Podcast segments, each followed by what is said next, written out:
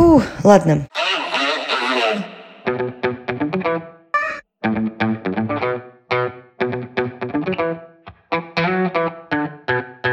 Привет, это подкаст «Раздвиньте ноги», и я ее ведущая. Меня зовут Оля Крумкач, и я врач-акушер-гинеколог. Я сегодня хотела рассказать вам про одно заболевание, потому что, собирая информацию для сезонов, для выпусков, я всегда обращаюсь к аудитории. Прошу вас отправлять обратную связь, задавать вопросы, комментировать э, выпуски и сезоны. Для этого есть прекрасный телеграм-бот, который называется «Раздвиньте бот», и туда неоднократно поступали вопросы насчет разных детских заболеваний. Я взяла на себе некоторую ответственность, все-таки я еще и педиатр по общему высшему медицинскому образованию и видела, что неоднократно люди задают вопрос. Я знаю, что это достаточно тревожная тема. А прошлый выпуск у нас был с неонатологом, поэтому я решила соединить несколько тем, то есть сделать так, чтобы они хотя бы по смыслу друг друга продолжали. И решила рассказать вам про ДЦП или про детский церебральный паралич. Все-таки неоднократно я видела именно эту тему в заявках для следующих выпусков, поэтому сегодня хочу рассказать именно об этом. А также я еще напомню, что если у вас остались вопросы или появились какие-то дополнительные предложения, пожалуйста, пишите пишите в Telegram-бот «Раздвиньте бот». А если вам нужна консультация от меня лично, то пишите в Telegram-бот «Только спросить бот» с нижним подчеркиванием между каждым словом.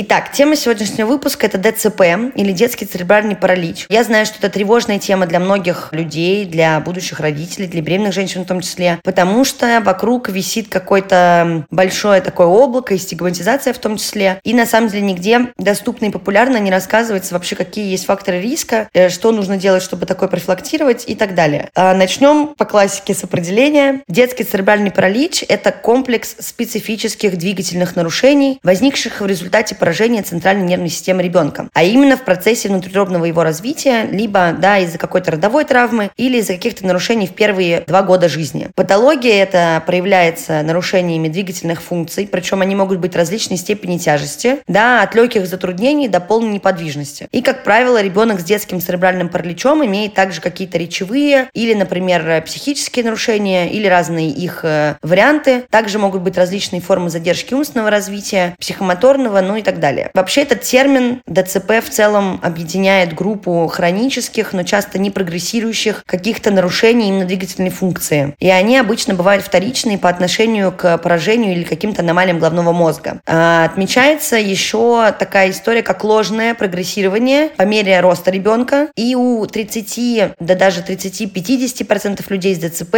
наблюдаются в том числе нарушения как раз-таки вот интеллектуального развития. Это могут быть какие-то затруднения в мышлении, или нарушением в умственной деятельности. Также это может сопровождаться неврологическими какими-то нарушениями. Это могут быть спастические квадриплегии и разные другие нарушения. Да, это когда есть э, квадри, тетра, гемия, то есть с какой стороны, какое количество конечностей э, плохо работают. Просто это классификация, которая объясняет там две руки, две ноги, одна рука, одна нога, или с какой стороны, в общем-то, идет как раз-таки вот это вот плеги или паралич. И, конечно, большая еще часть этого заболевания включает в себя церебральный паралич, то есть это уже нарушение именно головного мозга. Сказать, как может распространяться заболевание, очень сложно, потому что на самом деле у всех оно бывает по-разному. Я думаю, что многие встречали в своей жизни людей с разным характером поражений, с разной степенью поражения, потому что бывает очень все индивидуально. В том числе, например, может быть такое, что поражение мозга при ДЦП может влиять в том числе, например, на освоение родного языка, на речь, на разговорную функцию. А при этом а, также это может быть сильная выраженность, а может быть легкая степень, я попозже расскажу о том, какие есть формы. И при этом я сразу хочу сказать, что важный пункт вообще в этой теме касается именно наследственности, потому что я встречала ситуации на практике, когда на этапе родильного дома родителей, в частности мамы детей, обвиняли докторов в каких-то, да, там ошибках при генетическом тестировании, которые даже могли, правда, не делаться, либо обвиняли в том, что мы заразили как-то ребенка. Так вот, этим не заразить, это есть определенные факторы риска, есть определенные причины, вызывающие детский церебральный церебральный паралич. А что касается генетики, ДЦП не является наследственным заболеванием, это первое. Но при этом показано, что некоторые генетические факторы, да, то есть нарушения именно связанные с генетикой, это где-то 2% случаев, могут быть связаны с как бы обособленными генетическими факторами. И на самом деле есть еще множество ДЦП подобных заболеваний, а это уже неврология, и, соответственно, с этим уже разбираются после рождения, потому что на этапе все-таки перинатологии этот вопрос решить достаточно сложно.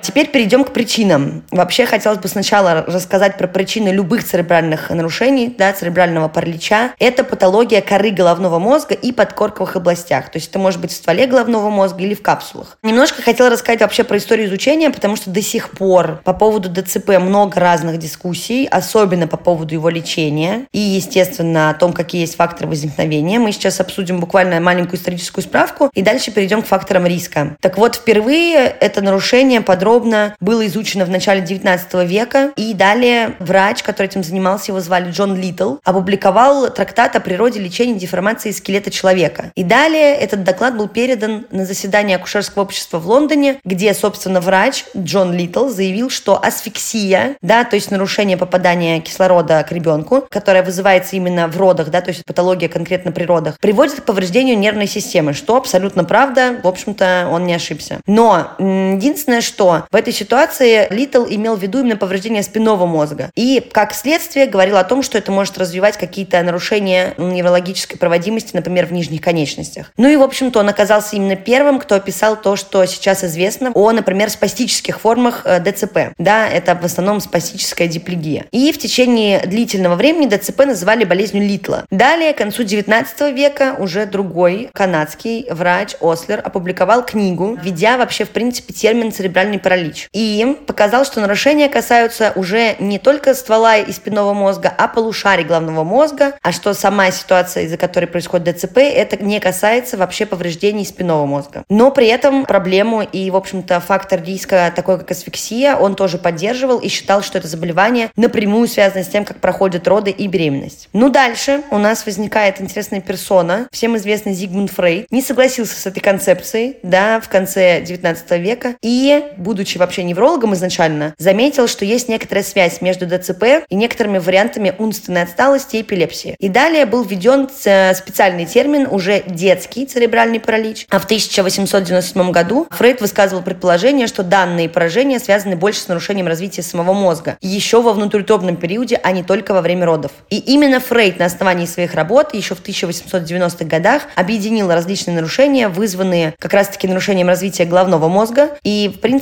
рассказал про первую классификацию детского церебрального паралича. Соответственно, дальше это все дело начали уже рассматривать более подробно. А, появился термин как э, уже ригидность, и в неврологии стали это рассматривать еще больше. Была выведена новая форма ДЦП. Это токсическая форма, я о ней тоже поподробнее расскажу дальше. И, в общем-то, все пришли к выводу, что церебральный паралич обусловлен аномальным развитием или повреждением развивающегося мозга. Ну и спустя время, конечно, все согласились, что детский церебральный паралич может э, произойти как во время беременности, так и в процессе родов. Реже, но еще и да, в первые пару лет, то есть в раннем детстве у детей уже когда они родились на свет. Структурные проблемы в головном мозге наблюдаются на самом деле в 80% случаев. И еще известно, что сейчас большинство детей, да, у которых есть и диагностируется церебральный паралич, имеют более одного фактора риска, связанного как раз-таки с ДЦП. И отсюда переходим к факторам риска. Честно сказать, что список настолько большой, что, в общем-то, поэтому до сих пор остается загадкой это заболевание, ну, для меня лично, потому что хотелось бы, чтобы было как-то все попроще и было понятно, как поводить нормальную профилактику. Но об этом поговорим попозже. Итак, факторы риска ДЦП. Начнем, с, наверное, с основной причины да, возникновения ДЦП. Это, как я уже говорила ранее, поражение центральной нервной системы. И все патологические факторы, которые воздействуют на головной мозг ребенка, можно разделить на три группы. То есть у нас есть основной пункт, из-за чего происходит детский церебральный паралич. И далее я сейчас расскажу все возможные варианты, из-за чего это может произойти. Итак, первая группа факторов риска – это пренатальные. То есть э, те, которые возникают во время внутреннего развития, пока ребенок у мамы в животе. Первое – это преждевременные роды, либо угрожающие преждевременные роды. Далее инфекции, естественно, всегда инфекции во всем виноваты. Здесь в основном стоят торч-инфекции, которые многие, наверное, сдавали на этапе планирования беременности, а именно это краснуха, токсоплазмоз, сифилис, цитомегаловирус и герпес-вирус. Также играют роль хронические заболевания матери, такие как сахарный диабет, нарушение работы щитовидной железы и какие-то выявленные пороки развития сердца. Здесь еще может играть роль острые хронические интоксикации, как у матери и у ребенка, то бишь это курение, алкоголь, прием каких-то токсичных лекарственных препаратов, ну и наркотики. Дальше. Фетоплацентарная недостаточность. Это та штука, которая показывает, что кровообращение в системе мать-плацента-плод не недостаточное. И там есть нарушение трех степеней с классификацией. Это все можно определить во время беременности, когда делают скрининги, потому что помимо УЗИ, да, просто полости матки и, соответственно, УЗИ ребенка делается также еще и доплерометрия, на которой как раз-таки смотрят кровотоки в маточных артериях, пуповине и, в принципе, смотрят, как работает вся эта система кровоснабжения. Также на факторы риска развития нарушений церебральной системы могут оказать влияние выраженный сильный токсикоз. Также это могут быть гистозы, как это раньше называлось, а именно да, хроническая артериальная гипертензия, преэклампсия и эклампсия. Те самые грозные м, осложнения беременности, о которых я уже как-то в подкасте тоже рассказывала. Ну и резус-конфликт, да, то есть конфликт по резус крови. Вторая группа факторов – это уже интернатальные факторы риска, то есть это те повреждения, которые происходят непосредственно во время родов. Первое – это гипоксия в процессе родов, да, то есть когда ребенку не хватает поступления кислорода и, соответственно, он страдает кислородной недостаточностью. Второе – это любая родовая травма, потому что при родовых травмах чаще всего повреждается шейный отдел, либо какие-то отделы позвоночника, что тоже может приводить к гипоксии, к нарушению кровообращения и к неврологическим нарушениям. Дальше – дискоординированная родовая деятельность. Это что значит? Это когда родовая деятельность не идет как полагается, то есть не развивается плавно и постепенно, а начинаются какие-то изменения, вплоть до того, что может остановиться родовая деятельность, да, возникнуть, например, слабость родовой деятельности. Но это просто как один из факторов, который явно обычно сочетается и с гипоксией, и с родовыми травмами, и с чем-то еще. Фактором риска еще считается узкий таз или крупный плод, опять же, потому что это может вызвать и дискоординацию, и недостаточность родовой деятельности. Затяжные или стремительные роды, да, потому что в обоих случаях может быть выраженное страдание плода. Длительный безводный период, да, когда у нас излились уже воды, и роды выходят за рамки того, чтобы это было нормой без водного периода. Отдельный акушерский термин. Чем опасен длительный безводный период? Опять же таки тем, что может вызвать нарушение родовой деятельности, либо инфекционный процесс. А это было в предыдущем пункте и, соответственно, тоже вызывает какие-то нарушения у ребенка. Еще следующим пунктом стоит аспирация околоплодных вод во время родов. Это ситуация, когда ребенок поглощает околоплодные воды, и они попадают не в кишечник, а в легкие. Чем грозит? Правильно, тем, что опять это риски гипоксии, а еще риски инфекционного процесса. Ну и травматичные манипуляции при оперативных родах – это, к сожалению, наложение щипцов и вакуум-экстракция, то есть хирургическое родоразрешение. Третий пункт факторов риска – группа, которая называется постнатальные факторы риска. Это именно те, которые происходят в первые два года жизни ребенка. Первое – проведение искусственной вентиляции легких после рождения. Да, это тоже уже как дополнительное осложнение, вытекающее, допустим, из каких-то предыдущих проблем. Эпилепсия у ребенка. Какие-либо нейроинфекции, то есть, да, инфекции, которые поражают именно нервную систему. Длительная желтуха у новорожденных. Почему? Потому что также влияет и играет активную роль в процессе оксигенации крови, то есть в том, чтобы поступал кислород в кровь и мог насыщать все органы, в том числе головной мозг. И перенесенные, к сожалению, черепно-мозговые травмы, потому что это также напрямую э, оказывает влияние и на головной мозг, и, в принципе, на нервную систему. В большинстве случаев при определении какой-то этиологии, да, то есть развития детского церебрального паралича, к сожалению, все еще трудно выявить какой-то конкретный фактор. И, как правило,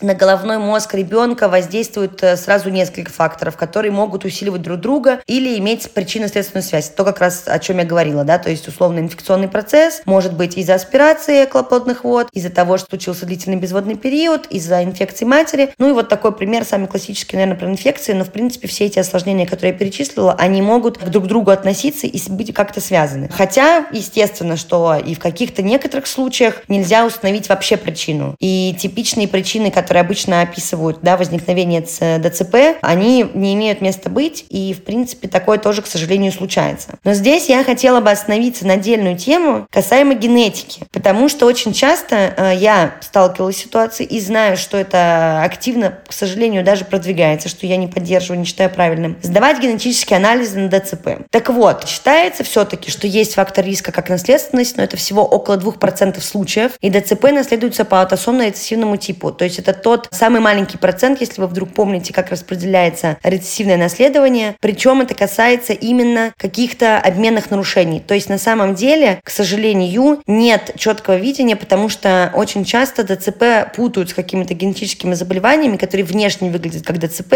но как бы а дополнительные исследования и дообследования никто не проводит. И на самом деле больше трети детей с диагнозом ДЦП имеют не сам церебральный паралич, а какие-то разные генетические отклонения, которые только внешне его могут напоминать. Даже были проведены исследования именно у детей с детским церебральным параличом, и не было выявлено очевидной причины возникновения возникновения именно ДЦП в этой ситуации. Хотя, опять же таки, есть разные исследования, в котором участвовало до 2 миллионов человек, и частота все равно составляла именно генетически каких-то отклонений около, ну, максимум 1-2%.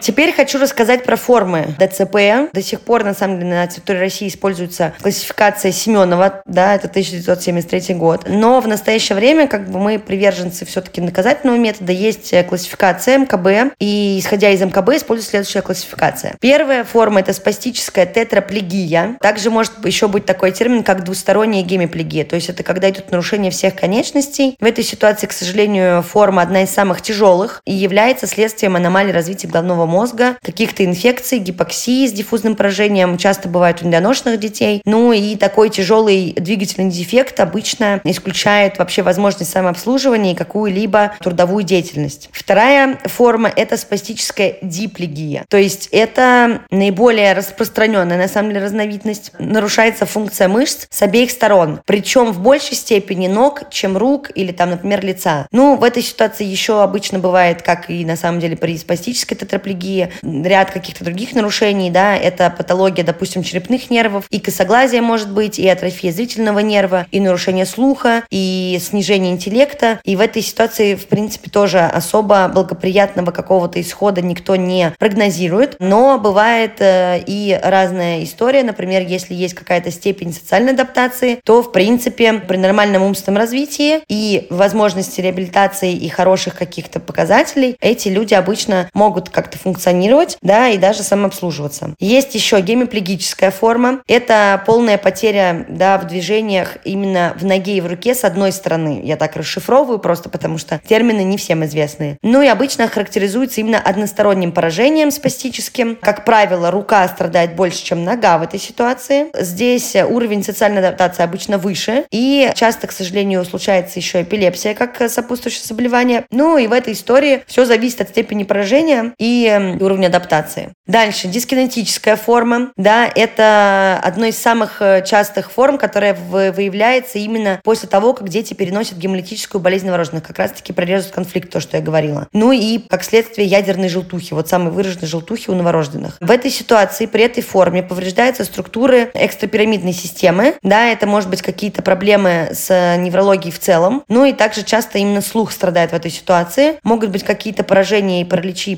парезы, нарушение тонуса мышц. В этой ситуации часто у детей отмечается сохранение интеллектуальных функций, что, в общем-то, благоприятно влияет на прогноз в отношении там, образования, обучения, какой-то социальной адаптации. Но, в принципе, здесь тоже вопросы э, вызывает именно большое вот это количество неврологических нарушений, которых может быть миллион и миллиард. Это может быть и нарушение речи, и могут быть какие-то спазмы, и могут быть еще какие-то ну, разные, разные отклонения. Поэтому, в общем-то, спектр, э, с которым можно столкнуться, достаточно широкий. Следующая форма называется токсическая форма. Да, атаксия – это вообще нарушение согласованности движения, то есть когда мышцы неправильно работают, они не могут сконцентрироваться, работать заодно, и нарушается их синхронизация. Ну и в этой ситуации э, идет низкий тонус мышц, часто сопровождается речевыми расстройствами. Наблюдается также повреждение мозжечка, то есть у нас могут быть проблемы с координацией, с равновесием. Это все часто случается именно как раз как следствие родовой травмы на самом деле. Ну и клинически вся эта ситуация как раз-таки характеризуется именно атаксией, да, рассинхронизацией и нарушением мышечной работы, мышечной гипотонией, то есть вялость работы мышц, ну и какими-то нарушениями, связанными с мозжечковой патологией. Здесь и тремор может быть, и дизартрия, и нарушение вообще адаптации и ориентиров, и при этой форме ДЦП может быть задержка интеллектуального развития, что, правда, случается достаточно редко. И есть, конечно, смешанная форма, несмотря на возможность разного распространения, разных вариантов степени выраженности, может э, быть вообще все, что угодно в различных комбинациях из всех форм, которые я перечислила до этого. И последняя форма – это неуточненная форма. Здесь уже ничего не могу прокомментировать, потому что неуточненная форма – это та форма ДЦП,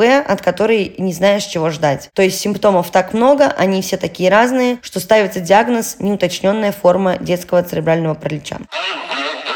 В принципе, мы поговорили про то, что с генетикой и с анализами а, особо смысла нет, к сожалению. Диагностировать ДЦП внутриутробно очень сложно, поэтому я хотела на этом остановиться поподробнее, потому что про факторы риска, про клинику, про то, какие могут быть причины, про историю мы поговорили. Теперь хочется сделать маленькую остановку на диагностике и на профилактике, потому что на самом деле диагностика в этой ситуации дело таки несложное, хотя, опять же, повторю, да, уже современные исследования показывают, что часто дело не в ДЦП, а в других обменных или неврологических нарушениях, которые просто не диагностируются, потому что ставят диагноз ДЦП и дальше как бы ребенок не обследуется. Что касается внутритропного развития, к сожалению, никаких тестов, да, которые будут подтверждать ДЦП, не существует вот таких точных. Что касается УЗИ, из-за того, что внутриутробно, как бы эта вся клиника, она стерта и особо не видна, ну, кроме каких-то контрактур э, в костях, в суставах, и то это очень сложно, да, определить. К сожалению, на УЗИ, ну, практически невозможно, на самом деле, поставить такой диагноз,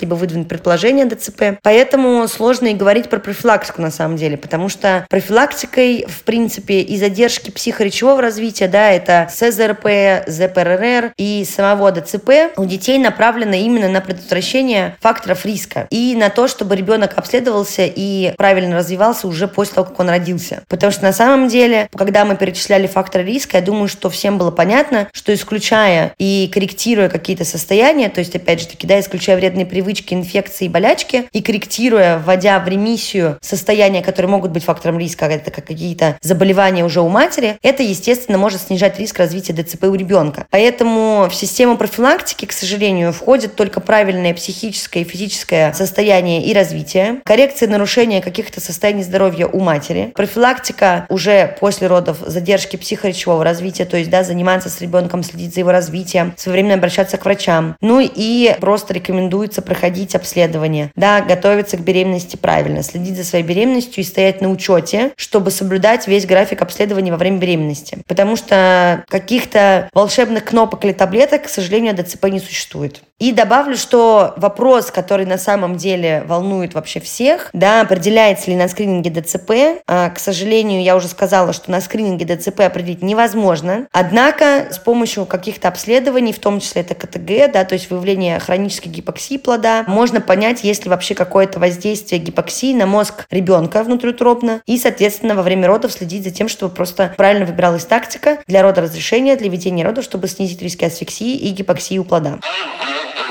Теперь хочется рассказать про лечение, потому что это тоже важный на самом деле пункт для тех, кто, может быть, с этим сталкивался, либо для общего образования, потому что тут до сих пор очень такая спорная ситуация, потому что, например, на территории России и в некоторых других странах используется очень много недоказанной терапии, например, э, наотропные препараты, да, которые якобы оказывают эффект на улучшение работы головного мозга, на улучшение его оксигенации, но, к сожалению, все эти наотропные препараты не имеют доказанного действия. То же самое относится к рекомендациям давать в рацион и повышать уровень антиоксидантов, а, потому что, ну, это тоже не имеет никаких научных основ для, для того, чтобы применять их у детей. Ну, я уже не буду говорить, что, пожалуйста, будьте бдительны, если вам предлагают гомеопатические средства, тем более для лечения таких серьезных заболеваний, как детский церебральный паралич. Возьмите этого врача на карандашик и желательно к нему больше не обращайтесь. Я еще слышала, на самом деле, что сейчас очень популярно лечение ДЦП стволовыми клетками. Опять же таки, не нашла ничего подтверждающего эту эффективность, нашла только статьи, в которых как раз-таки рассказывается, что это абсолютно бесполезно. Про мануальную терапию хочу а, отдельно сказать, потому что это не относится к официально признанной терапии ДЦП, но может применяться при сопутствующих патологиях, потому что все-таки при наличии нарушений работы мышц, суставов и костей, конечно же, мануальная терапия, как массаж в том числе, могут облегчить состояние. Ну и, к сожалению, хочется еще раз вас предупредить, пожалуйста, всегда обращайте внимание, потому что в том числе и детям назначают часто неэффективные препараты, врачи не особо лезут разъяснять, что, зачем и почему. Ну и поэтому очень многие люди получают необоснованное, недоказанное, да, без доказанной эффективности лечения и в итоге просто теряют часы, драгоценное время для диагностики и коррекции своего состояния. Плюс ко всему, помимо того, что стоит обратить внимание на недоказанную терапию, к сожалению, универсальных препаратов для лечения ДЦП до сих пор не существует. Лечение пожизненное и очень такой многомерный, объемный процесс, на самом деле, направленный на поддержание и восстановление функций, которые были нарушены нарушена в результате как раз-таки болезни, да, в результате нарушения головного мозга и как сопутствующее, да, детского церебрального паралича. Да и вообще, честно говоря, понятие именно лечения здесь не является подходящим, потому что заболевание не поддается полному излечению. Прогноз, к сожалению, изначально, да, зависит от формы той или иной формы ДЦП. Ну и в процентном соотношении большая часть людей с ДЦП способны, да, к адаптации. Они могут вести нормальный образ жизни и качественно себя обслуживать и выбирать свою жизнь. Просто в большинстве случаев это сложно, трудно и для семьи, и для самого человека, но, опять же таки, да, в зависимости от степени тяжести и адаптации, и реабилитации, можно как-то скорректировать состояние, и, в общем, на самом деле, таких людей достаточно много, и хорошо, что существуют методы реабилитации. Вообще, про реабилитацию считается, да, что чем активнее и правильнее подобран курс реабилитации, тем, соответственно, э, улучшается прогноз вообще у людей, у которых стоит диагноз детский церебральный паралич. Что здесь важно? Выделяют этапность, комплексность и непрерывность лечения, да, и реабилитации. Что такое этапность? То есть, естественно, это подразумевает просто планирование и этапы оказания специализированной медицинской помощи. То есть, это и роддом, и стационар, и, допустим, да, обследование на этапе поликлиники, это подбор своего врача, который будет вас вести и следить за вами, ну и, соответственно, выполнение всех рекомендаций. Дальше идет комплексность и непрерывность. Что это значит? Это значит, что в, э, вообще, в принципе, в прогнозе э, состояния ребенка с ДЦП большую роль играет именно усилия родителей, усилия сотрудников, которые как раз-таки занимаются его лечением и реабилитацией. Это возможность обеспечить доступный и максимально подходящий восстановительно-коррекционный эффект. Это как раз-таки и лечение, и коммуникация, и интеграция, и э, восстановление речевой функции, если это возможно, и улучшение интеллектуальных навыков. Потому что в лечение, как правило, входит достаточно какой-то небольшой уровень всего. Э, у нас здесь не очень большой э, функционал существует. Здесь и мануальная терапия, и массаж, и физиотерапия, и лечебно-физическая культура. Есть такие методы, как ВОЙД, есть применение вспомогательных устройств, да, это могут быть ортезы, это могут быть какие-то вертикализаторы. Я думаю, что многие, может быть, видели где-то, когда э, людям помогают на реабилитации научиться ходить, когда им помогают научиться ориентироваться в пространстве, да, если мы говорим про какую-то мозжечковую дисфункцию. Ну и, собственно, существует очень много разных медицинских приблуд, которые используются именно в реабилитации для ДЦП. Ну и, конечно, в особо тяжелых случаях существует в том числе э, медикаментозное и какое-то хирургическое лечение. Оно обычно проводится, когда есть уже вопросы более серьезные и необходима дополнительная какая-то не только коррекционная терапия, а еще и более усложненная. Чтобы просто было понятно, что реабилитация и лечение в формате ДЦП, во-первых, я еще раз повторю, что лечением это назвать сложно. Скорее, это улучшение адаптативной функции и вообще, в принципе, улучшение качества жизни через э, какую-то организацию удобных условий жизни, интеграции вообще, в принципе, во все сферы жизни. Ну и также снижение симптомов и снижение э, выраженности заболевания. Над реабилитацией и помощью таким детям работает очень большое количество людей. Это всегда командная работа и не только семья. Это и сам ребенок, потому что обычно таким детям очень тяжело. Реабилитация очень сложная, она обычно длится долго. Это мучительные занятия в купе с да, врачом ЛФК. Это может быть ортопед, это может быть еще педиатр, невролог. Это могут быть э, различные специалисты, которые делают кинезию, массаж, мануальную терапию, иглорефлексотерапию, что угодно. Но здесь я хотела просто внести минутку разума и сказать, что никакое шаманство, никакие бабки-гадалки, к сожалению, никак не могут оказать положительного эффекта. Я все понимаю, потому что очень часто в ситуации, когда люди сталкиваются с такими заболеваниями, да, у кого рождаются такие дети, начинают использоваться какие-то недоказанные формы лечения и реабилитации, и чаще всего, к сожалению, это приводит только к ухудшению состояния. Поэтому, пожалуйста, доверяйте медицине. Я надеюсь, что я ответила на вопрос про ДЦП, рассказала основные, наверное, пункты и основную информацию. Это был выпуск про детский церебральный паралич. И записывать его мне было очень сложно. Наверное, все-таки потому, что я встречала на практике таких деток и понимаю, насколько это тяжело, как сложно дается этот путь реабилитации и лечения. И я надеюсь, что я смогла, хоть и несмотря на то, что нервничала, рассказать как-то подробно и понятно. На этом выпуск заканчивается. Спасибо большое. Я надеюсь, вы дослушали его до конца. Это был подкаст «Развитие ноги», а с вами была я. Меня зовут Оля Крумкач. Я врач-акушер-гинеколог и, собственно, ведущая этого подкаста. Спасибо вам большое и до следующего выпуска.